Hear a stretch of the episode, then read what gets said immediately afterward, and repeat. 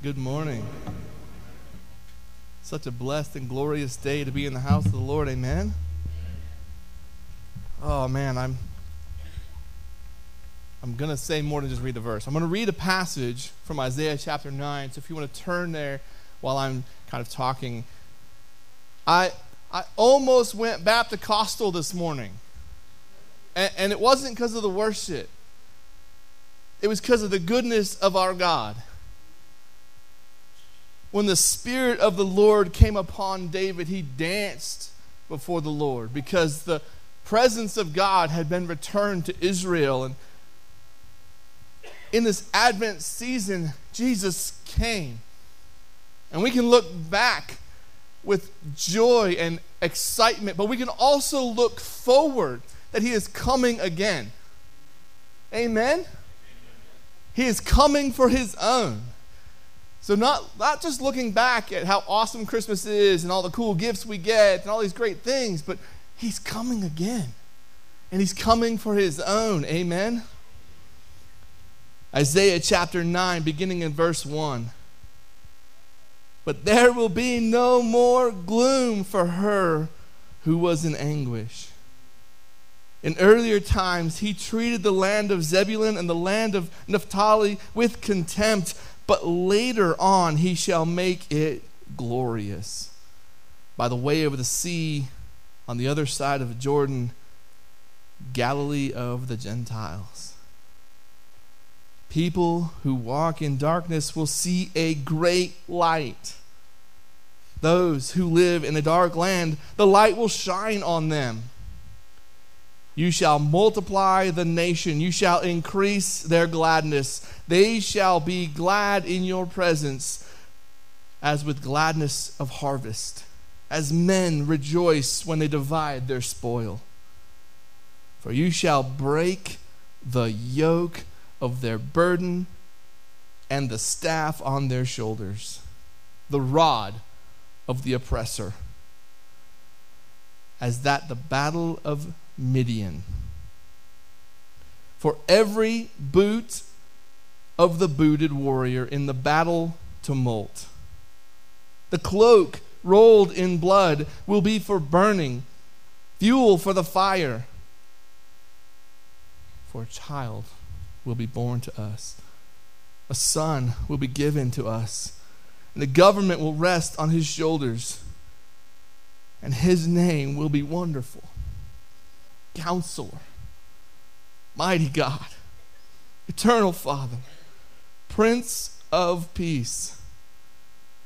There will be no end to the increase of his government or of peace on the throne of David and over his kingdom to establish it and to uphold it with justice and righteousness from then on and forevermore. The zeal of the Lord of hosts will accomplish this. Let us pray. Father, we come to you having just celebrated Thanksgiving, and we come to you with thankful hearts. For Jesus Christ was born. That the burden and the yoke of our sin was laid upon him, that he died on that cross so that we could be in right relationship with you, that we may have a future and a hope in you. That all things work together for good for those who love you and are called according to your purpose.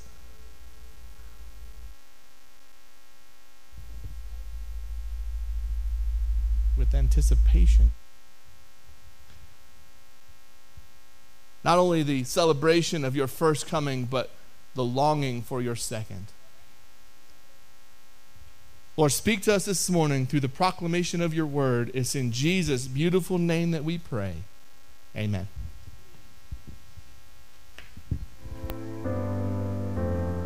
Hope. We hear that word and we think of positivity or wishful thinking. But hope is something different. It's greater, it's better, and it's more. Hope is choosing to wait for God to bring His goodness into our lives. It's remembering His faithfulness in our past and trusting His plans for our future.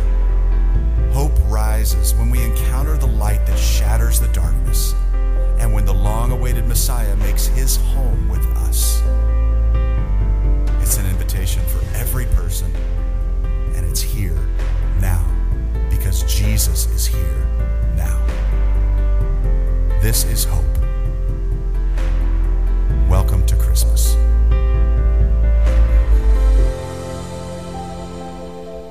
Welcome to Christmas. We've made it to the final stretch. We are four Sundays away from Christmas. We are five away from 2023. I know.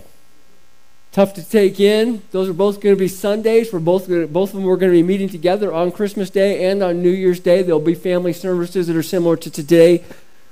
But before we jump too far ahead, we in this year have tackled two major things in the Bible. Number one, we have tackled Revelation. Number two, we tackled the Sermon on the Mount. And in these next five Sundays, including today, we are going to be really tying those together by looking at Advent. Because Advent is a season of anticipation, it's a season of coming, both Jesus coming to be born the first time, and as Bruce mentioned, we're also looking forward to his return and how we live in that. As Jesus comes, he is with us. And God with us brings hope. God with us brings love. God with us brings peace. God with us brings joy. And obviously, God with us brings us Jesus. That is what we're going to be talking about for the next five Sundays, both now and to come. And this week of Advent, we begin with the thought and idea and all of that goes into it hope. Hope. It's an appropriate topic because we're in the middle of Black Friday weekend. I don't know about you all, but I believe I got an email from every place I've ever bought anything from ever that had my email address on file because there's so much in the American culture that says Christmas is wrapped up in the hope of getting the good deal, of getting the right thing for the right person. There's hope and satisfaction found in the perfect gift. There's joy in that. And there's also joy in even receiving those gifts because in that I can realize that I matter to somebody else and that others think highly of me and really just feeling valuable.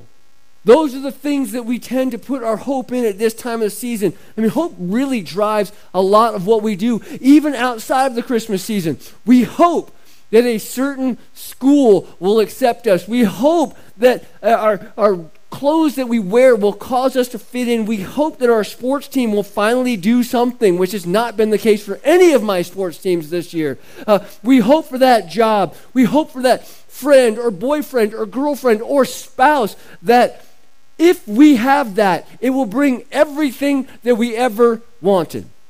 That is what we hope for. But even if it doesn't happen, then we begin to hope even more that some certain item or some right thing or engaging with the right crowd of people will make everything better and my hopes will be fulfilled. We hope and strive after the supposed promise that as long as I get what I want, I will be happy. Scripture is also filled with hope and also filled with promise, but it is wrapped up in a much different package than what the commercials are selling you this time of year. God's story of his love for us, his children, has always been filled with great hope and great promise, all wrapped up in his living gift to us and for us. While it's not stuff, I can tell you this it's exactly what you and I need. So, my first question for you this Advent season is this Do you have the right hope? Do you have this hope? Do you have the hope of God found in the manger this Christmas season? Do you have that hope? But before we can even jump to the manger, I know that that's what we have the tendency to focus on. That's what the pictures look like. That's all the things that we see in the Christmas cards. It's even on the front of your God with Us book and on the front of our bulletins and everything else. Before we can jump to the manger and the birth of Jesus, I think we have to go back to the beginning. We have to go back to the beginning so we can fully grasp the importance of the moment of the manger. At this moment in time, you, you can't just begin in the middle of a story. Um, I'm not sure about you, but have you ever started a movie in the middle of a movie or got walked in on the middle of a movie and been slightly confused about what's going on and tried to put everything together? Well, that's the same thing that happens with the manger story. Sometimes we try and start there, but the reason that we can't start there is it's the middle of the story. You have to go back to the beginning to help us understand some of the questions of why. Why, when the manger story happens, is there celebratory singing from the angels? Why is this political panic from Herod so big? Why did the shepherds do what they did in anticipation? Why did the long journey of the wise men matter? Why did they go from afar off in the east to this dinky little town in, uh, in, the, in the Middle East? Why did they do that? Those questions of why are answered before we even get there. Those are the prophecies that we see. I mean, you really have to begin at the root of the story. And that root of that story of the baby in the manger actually is rooted in the grief of the heart of God. That is the reason why we have it. And if you don't understand the grief in the heart of God, I don't think you'll truly understand the glory of the story in the baby in the manger.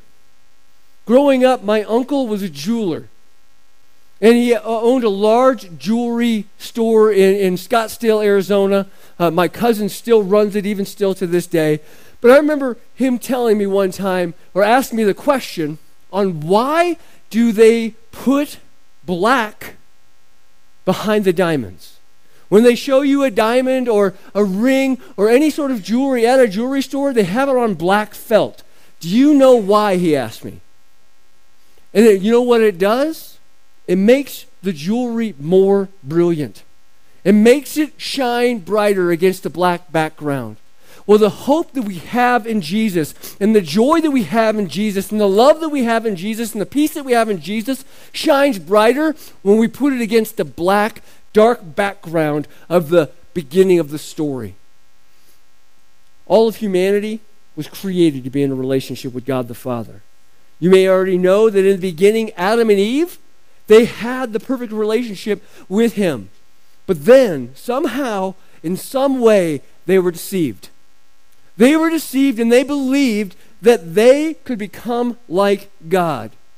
And in that, they rebelled against God, they rebelled against His rules, and they and the rest of the world fell into sin, fell away from God. The story of Genesis tells us about the path that man took away from God to a point that we read in Genesis chapter 6 these words.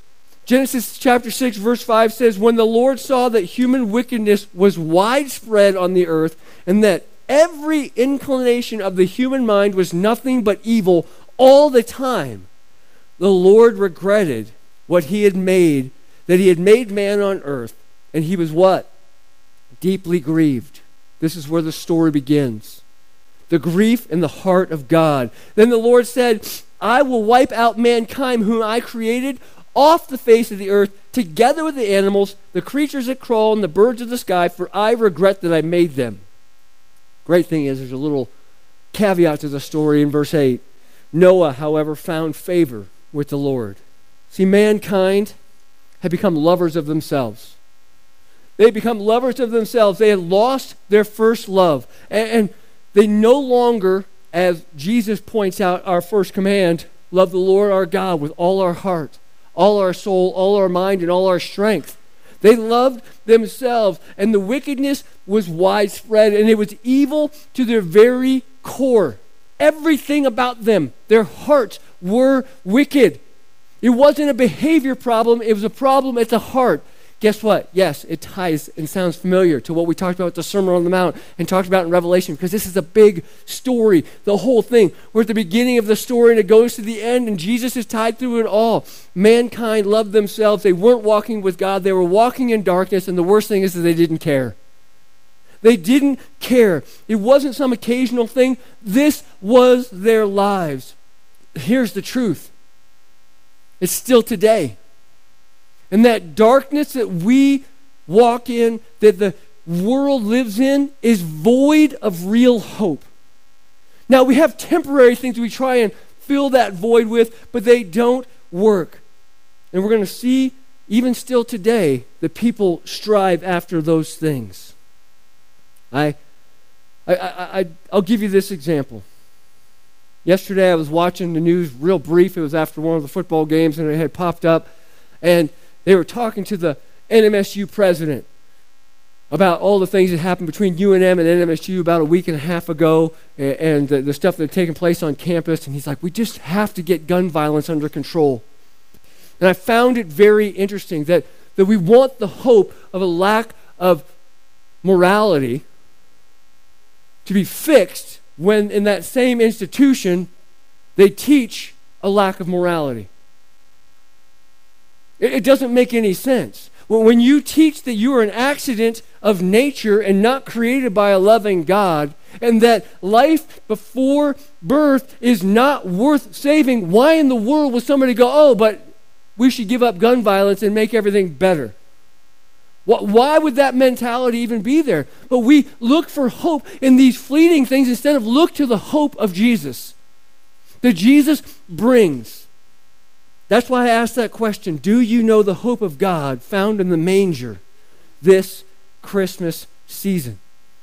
That story, as we saw Noah found favor in God, that story fast forwards, and you can look at the genealogy in Matthew chapter 1. Matthew makes it very clear to lay all of that out. So we see the story unfolding. But as that story unfolds, it goes from Noah to Abraham, and of course, I'm skipping a handful of people in there, but Noah to Abraham to David to Solomon. And as you see in there, you'll begin to see Solomon's life unfold. And today, as we'll look, we'll see, as uh, Pastor Bruce read, the book of Isaiah. Isaiah the prophet. Isaiah is prophesying to the kingdom of Judah and the southern kingdom that broke out of the united kingdom of Israel. You'll see, after Saul and David and Solomon, what became of the northern kingdom was part of Israel that would not recognize Solomon's son Rehoboam as their king. Only the tribes of Judah and Benjamin stayed under the house of Solomon and became the southern kingdom of Judah. And so Isaiah is prophesying to them, and he's asking that same question in a unique sort of way that question of hope. He starts out, as Pastor Bruce read in Isaiah 9 2, the people walking in darkness have seen a great light. A light has dawned on those living in the land of darkness. So Isaiah begins this passage by revealing the state of the people to whom the great light of hope is shining, has shone upon them. Who was the ho- hope shining to?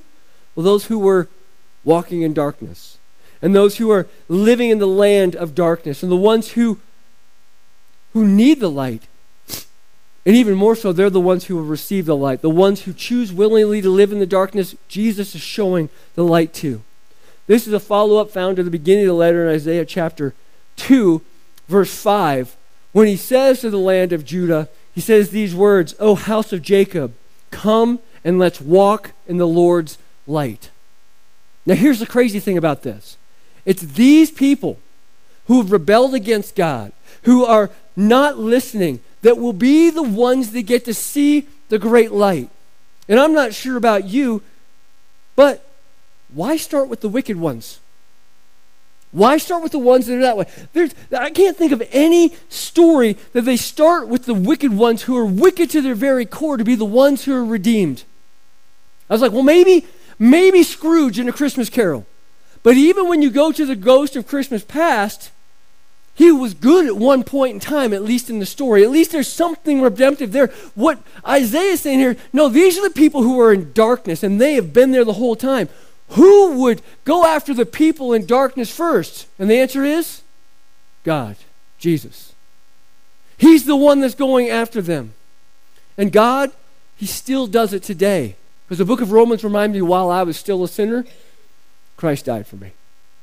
And I think about that, and I think about how Isaiah really he, he remembers and prophesies about the condition of man. And he remembers going back to the beginning of the story how the curse and Adam and Eve were cast out of the garden. And he's talking about the darkness that, that fell over the land. And that is that backdrop, that black backdrop that makes hope shine so much brighter. The hope that he's prophesied about. And he's prophesying to the land of Judah, but he's also telling us that it was a people who did not walk with God who needed a Savior. It was the sinners. As a matter of fact, Jesus talks about it in what? Luke chapter 5, verse 32. When he says, I have not come to call the righteous, I have come to call the sinners to repentance. That's why Jesus came. And there's a, a great news of great hope, that, that, that contrast, that black background to the, the shining hope that we have Jesus. And Jesus brings that hope, and how great it is because of how dark a situation we were in before he came. Do you realize how amazing the hope is that God would come to be with us? I've been a Christian now for a long time. 1988. I'm not going to do the math, but you can. That's when I met Jesus for the first time. How often do I forget how amazing God's grace is for me because I've just had it for so long. When the, the, the, the usual just becomes the usual. Instead of how amazing God's grace is every single day of my life. That He still loves me when I fail. His love never fails, but mine does. Th- those are the things I think about as I look at this and the great hope that comes in it. Do you remember the situation that you were in before Jesus? Do you remember the situation maybe you're in now before Jesus? Do you remember what he saved you from? Do you believe you are walking in darkness? And sometimes we tend to lean that way even as a follower of Christ. Do you believe you're a sinner? See, Romans chapter 3, verse 23 says, For all have sinned and fall short of the glory of God, not just the bad, wicked ones. We are all bad and wicked. Do we understand that truth? Because I think we have to grasp that before we can even begin to understand the hope and the promise that God brings in Jesus. We have to understand it so we can understand how much God with us really, truly matters. The hope that He brings, the love that He brings, the peace that He brings, the joy that He brings, that we're going to talk about. The fact that He brought Jesus to us. That's why this holiday season means so much more than just gifts under a tree. Truth is, we can't find peace and hope and love and joy on our own, at least not lasting peace and love and joy. We've said this for the past couple of months. We've gone through the Sermon on the Mount. We are not righteous on our own, at least not according to God. Maybe according to ourselves, but not according to God. Did you know this was one of the hardest aspects of the gospel for a guy by the name of Martin Luther? Maybe you've heard of him. It was the hardest aspect of the gospel for him to grasp he was reading Romans chapter 1, and he came across the verses 16 and 17, which say this says, For I am not ashamed of the gospel, because it is the power of God for salvation to everyone who believes, first to the Jew and also to the Greek. For in it, it being the gospel, the righteousness of God is revealed from faith to faith, just as is written, the righteous will live by faith. See, knowing the gospel showed God's righteousness was not the most joyful thing for Luther. And sometimes it's not for us either. Because the gospel revealing how righteous God is also forced Luther to acknowledge how far from righteous he was on his own. It was those verses that changed everything. He realized how dark his life was in sin apart from God. It set that backdrop, that black backdrop. Our sinful condition is the backdrop to the greatest news of hope we will ever hear. If you are not are sitting here this morning and you do not believe that you are a sinner, that you are somebody who was and maybe even still is far from God and you need to be saved by grace through faith, not on your own works, this message isn't going to sound great to you. But if you are, if you're one who needs hope and a promise of God's grace and mercy, this is going to be it. But if you don't know, then you don't know. I know that sounds weird, but if you don't know that you need the grace and mercy of God, then why would you even want it? If I just was out in the middle of an ocean thinking I was just out for a swim and not drowning, why would I care about a life preserver? I mean, that, that's kind of where we're at in all of this.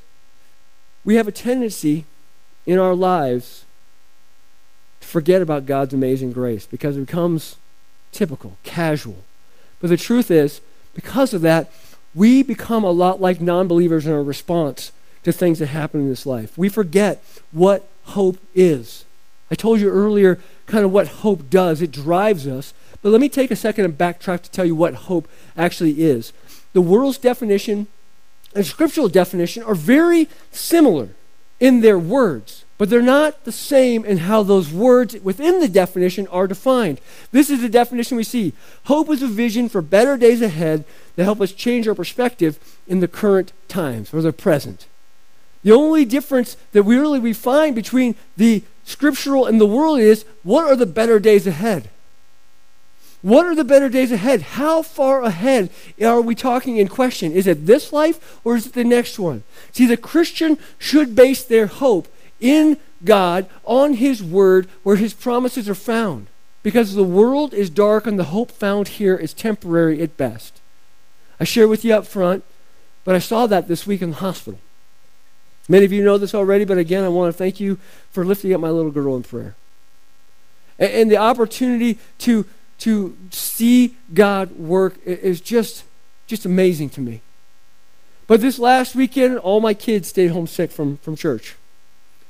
And I got home from church, and, and Glory, my youngest one, seemed to be doing the worst, really. And we were keeping an eye on her, but as the night progressed, she was getting worse and worse and worse. About 1 a.m., we decided to take her down to the ER at UNMH. And the reason why we went down there is because they would just transfer from any other hospital to there anyway. So they got her in. They immediately tested her for, uh, for COVID, for the flu, and for a thing called RSV. They got her on oxygen, they got her on fever meds. And as they did, um, we waited. I waited at home. I dropped them off at the hospital. Christy waited at the hospital in this ER.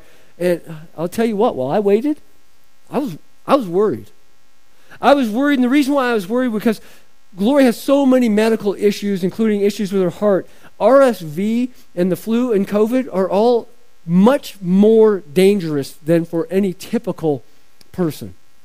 As a matter of fact, in this last week, we have known, Christy knows them better than I, but we've known three people who have lost children to RSV. So, with that as a backdrop, I was worried. I was scared. I was thinking all the different things that could happen. All of the what ifs, those mental games started to play. And they kept pumping in oxygen, and she wasn't getting better. We sent out the prayer requests. And as we sent out the prayer requests, the numbers stabilized. And the things started to happen. And I walked around as I took over for Christy on Tuesday night. I walked through the ER, the pediatric ER down there. And all the beds upstairs were full. And all the beds in the ER were full. They had beds in the hallways with people just sitting because there's so many kids that are sick. And as I sat there and as I watched, hope was on my mind because I knew I had to preach a sermon this week on hope. And hope was on my mind. As it was, all I could think was, I, I hope in the days to come. There will be better days ahead. That my kid will get better.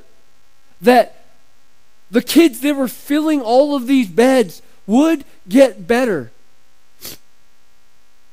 But here's the thing at any point in time, it was possible that hope could fade for any child in that room, including my own. And if it did, if it did for my kid, how would I respond? How would I react? I'm going to be completely and totally honest with you. I would be devastated. I wouldn't be here this morning, for one. I don't know if I'd ever come back. I would be crushed everything about it because it didn't go the way that I wanted it to. That's the world's hope. Is it goes the way I want it to. When we have hope in God, we hope that it goes the way He wants it to. And that changes our perspective. Worldly hope is found in what I want. And I'll tell you, that is an extreme case. An extreme case. But even if we turned it down a notch and went from devastation down to disappointment, how do we react? What if the feeling of being let down or the feeling of confusion, or the feeling of sadness come over us? That that wasn't the way it was supposed to go comes to fruition. How do we respond? What if we had hoped that we would keep that job? What if we had hoped that we would get married? What if we hoped that we would stay married? Our kids would, you fill in the blank, but hopefully that blank is following Jesus. What if you hoped you'd get that house or get that car or get that car or maybe something just as simple as this. Maybe you hoped that this Thanksgiving would be a little bit more Norman Rockwell. And it wasn't. How do we react? Too often we forget that that far off hope that God promises gets really we get blinded because we believe what the world is taught that is something different than God did. And we believe that somehow we have this temporary hope called the myth of progress. The myth of progress. Somehow, some way, Americans, especially within the middle class feature, have this idea that our life is a graph and it's always supposed to be going up and to the right. That it will never drop. It'll always be going up and to the right. But when it doesn't happen that way, when reality sets in, we are disappointed. And we have to understand that there's going to be disappointments in this world. We, we have this thinking that because it's always up and to the right, there will be no disappointments. But I was looking at the thesaurus and looked at the word disappointment just to see what other words were out there. And there's another word that came up. It was disillusionment. Disillusionment. In this world, I believe we live in disillusionment. We are disillusioned to think that everything is going to go the way we want it here. But then we're disillusioned to that. But here's the question Is that a bad thing? Is it a bad thing to be disillusioned?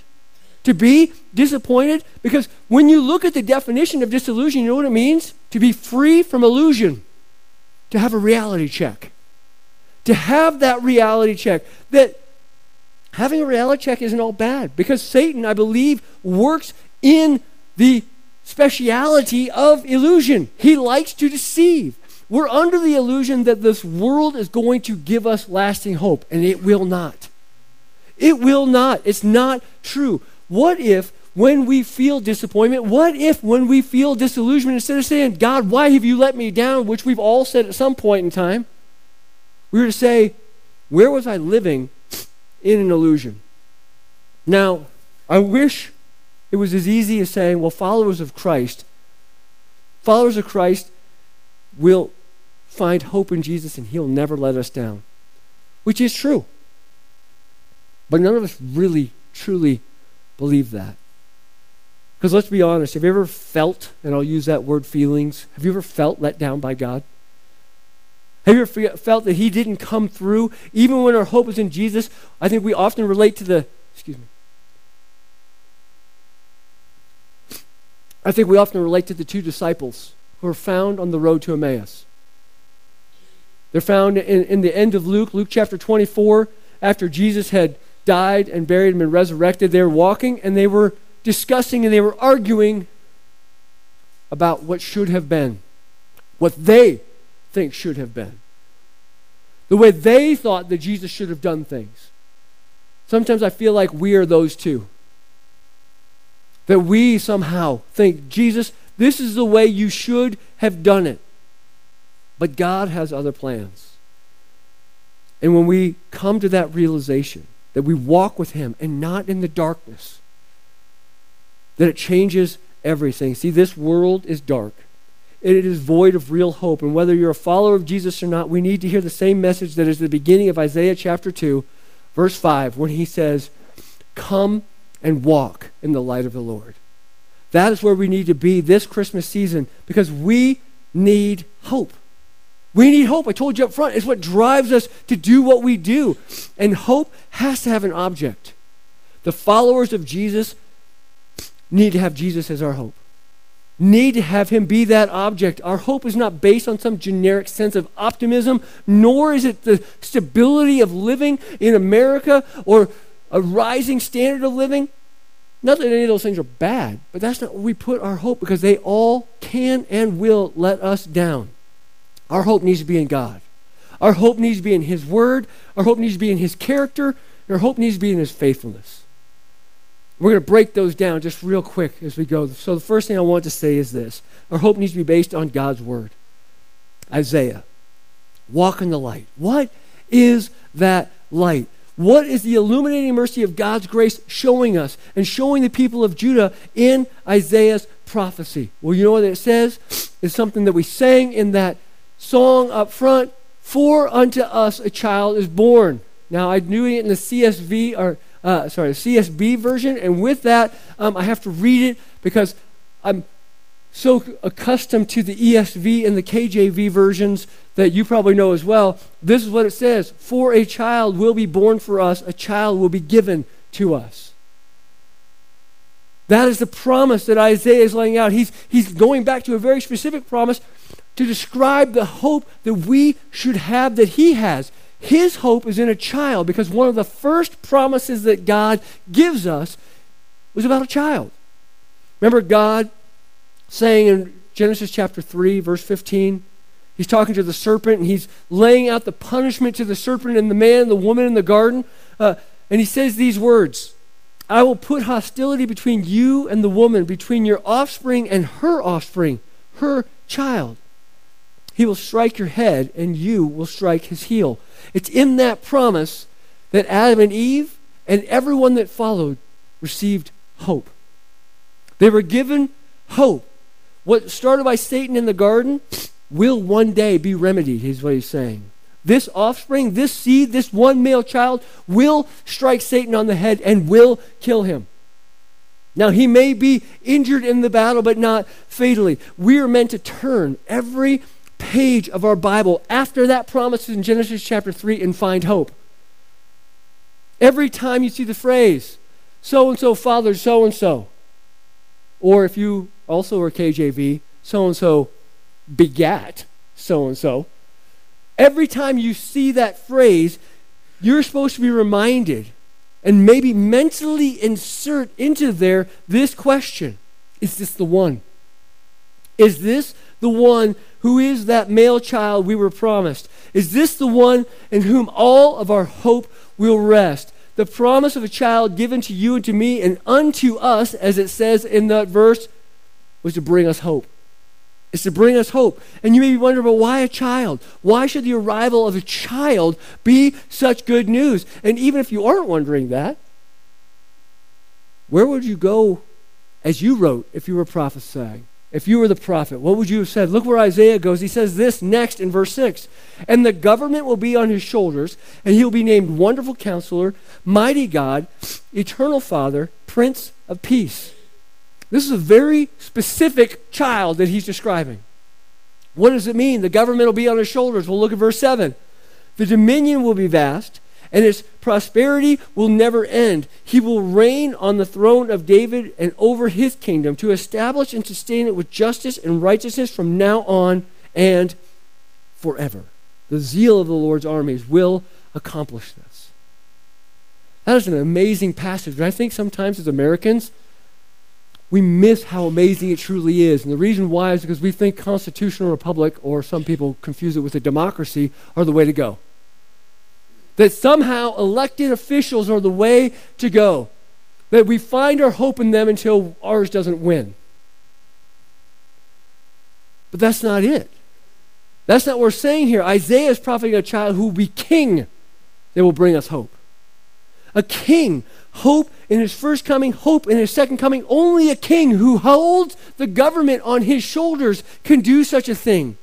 He holds his people in his hands. He's the one that will bring that promised real peace. Only a king who sits on the throne of David and establishes the kingdom and upholds its justice and righteousness can bring us real hope. This is future perfection. This is us with Jesus now, but even more so in perfection, what we're waiting for as Jesus will return again. There are glimpses of it in our world, but again, it's only temporary. Well, what kind of child can bring it permanently? Not just temporary. Whose kingdom will there be no end? See, the world's best attempts fallen short. Even the best kings described in Scripture, David and Solomon, didn't fully achieve this. And we already know that our elected officials, there's no president and there's no any other elected officials in America that even come close to doing this. What child, what kind of kid can do this? Well, listen again in this verse. It says, His name will be Wonderful Counselor, Mighty God, Eternal Father, Prince of Peace. All those words matter, but there's two that stood out to me the most, and that is Mighty God. Mighty God. There's only one child who can do this. The only one way his counsel will be pure and holy, only one way he can truly be the Prince of Peace, he has to be God himself. He has to be the eternal Father, Almighty God. That is promised child, and that promised child will bring us hope. So God's word shows us that, but not just God's word, but also God's character. There's a small story in the book of Mark. Mark chapter 5, verses 25 through 34. It's easy to overlook, but it's a great story of hope. It's about a woman. We don't even know her name, but she had a bold hope. For 12 years, the woman had been bleeding somehow. No one's been able to help her. Doctors have tried. The woman's condition had only grown worse. It was a condition that would have affected everything about her, every day of her life. Those of you who have long term illness probably could relate in this way. The woman was probably considered unclean and, and, treated as an outcast because of her health problems. Even people who might try to understand her problems, they couldn't. And she didn't even understand it herself. But she'd heard about Jesus. She'd heard the stories, she'd heard the miracles, she'd heard the healings, and she believed. And because she believed, a hope awakened inside of her the hope of healing, the hope of a new life, and it drove her to action. Again, hope drives what we do. If I can just get close enough and touch his clothes, I'll be healed. That's what she thought. If this Jesus who is who he says he is, he can be the one who heals me. It was a bold hope that she held on to. It may seem like a small action to us, but guess what? She did what she could just to get close enough to Jesus and reach out. And when she did, it changed her life. It made all the difference in the world. Was it hard? Probably. I mean, you have to think fighting her way through the crowd must have been difficult, especially when she's an untouchable. She can't be in the middle of it all. She had this long term illness. She's been stigmatized and looked down upon. Was she afraid? You better believe she was, especially when Jesus started looking for her in the crowd.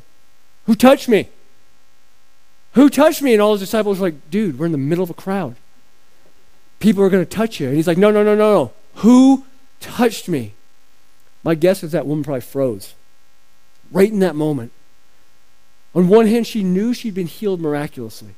But on the other hand, Jesus was looking for her. And was she going to be punished for touching him? Was there going to be a penalty? And she's like, uh, it, it, was, it was me. And Jesus connected with her at that moment deeply and directly, just as if we've said when God is with us, it changes everything. And the healing and the peace and the freedom that He gave her, it changed her life. See, this is our God. This is His character. Jesus is worthy. He's worthy of our praise, whether we like the outcome or not of the situation that we're in.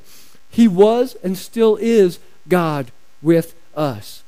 He fulfilled Israel's hope from the Messiah when he res- arrived on that first Christmas. He fulfilled humanity's hopes for victory over death when he resurrected on that first Easter. And one day he will ultimately fulfill all hope and complete God's work of restoration for all of creation. And we look forward to that day. That is the promise that he left us with. But he also left us with another one. In Matthew 28 20, when he says, I am with you always, even to the very end of this age. This is a promise worthy to fuel our hope. Because God is true to his character, because of who he is, we can take hope in him. The final thing is, is we can be put our hope in and on God's faithfulness. How's God worked in your life? What are those moments and memories when you have experienced God's work in you? What, things have happened? You know, there's times when you had no doubt that He was there and that He was working, and maybe it was recently. Maybe it was as early as Tuesday night. Maybe it was a, a while ago. But in each one of those circumstances, as they fill your head and fill your brain, remember how God's Spirit was there with you. You might say, well, what does that have to do with hope? What do those memories have to do with the here and now? Well, here's what I've found gratitude breeds hope, thankfulness fosters hope, acknowledgement and appreciation of God brings hope. I want you to hear these words from Lamentations, chapter 3, verses 21 through 26. I don't go there very often, and my guess is neither do you, because we don't like to spend time in lament. But here's what Jeremiah, the weeping prophet, says. Yet I call to the, yet I call this to mind, and therefore I have hope. Because of the Lord's faithful love, we do not perish, for his mercies never end. They are new every morning. Great is your faithfulness. I say, The Lord is my portion, therefore I will put my hope in him. The Lord is good to those who wait for him, to the person who seeks him. It is good to wait quietly for salvation from the Lord. Did you hear how he began that? Yet this I call to mind, and therefore I have hope. We need to understand that, like the prophet Jeremiah does here, there is hope in the future when we remember that God has done what he's done in the past. Jeremiah, again, he was called the weeping prophet. His life wasn't great.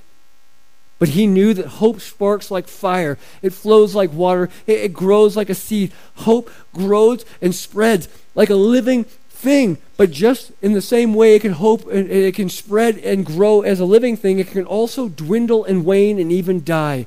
But with nurture and care, it can revive and flourish and multiply.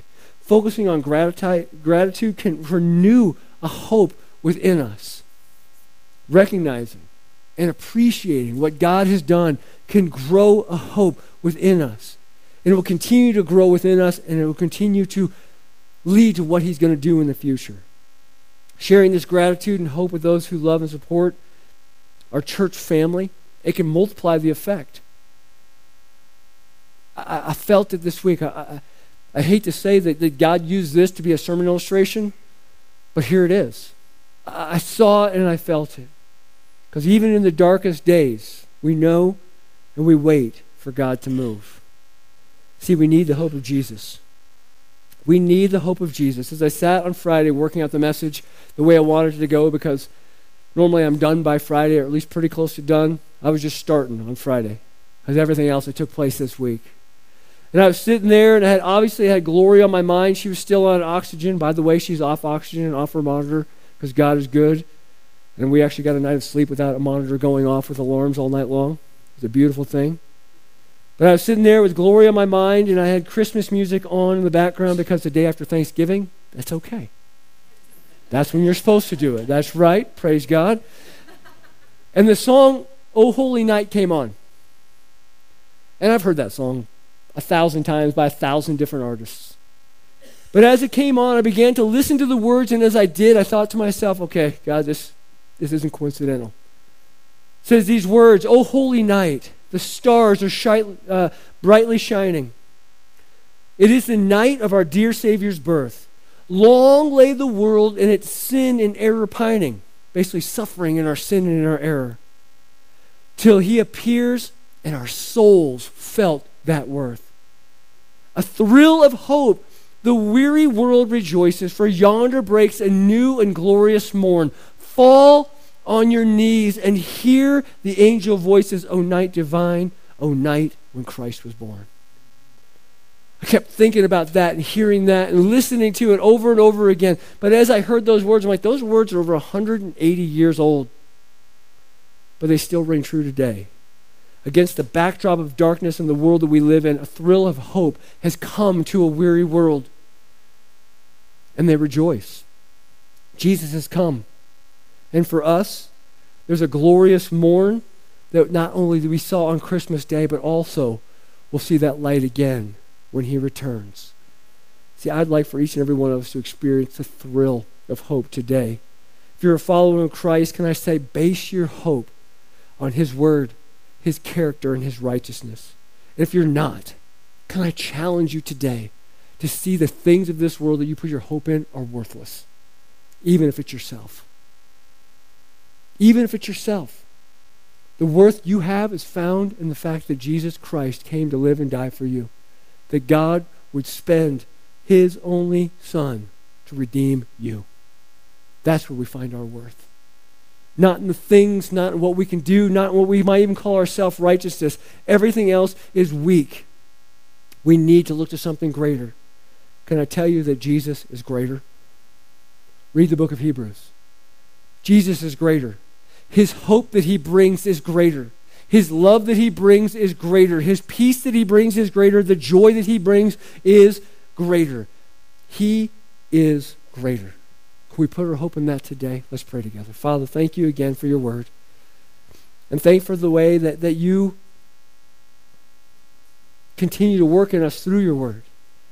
And continue to work in us through our circumstances. And continue to work in us even when we don't want it. Even when we want to choose the darkness, God, you shine your light and put that hope as a bright, shining diamond on that black background. God, we want to give you all the praise and the glory this morning. And thank you that you are our living hope. That you broke through the darkness to rescue us. God, we give you all the praise and the glory. We give you thanks this morning on this Thanksgiving weekend. We pray in your name.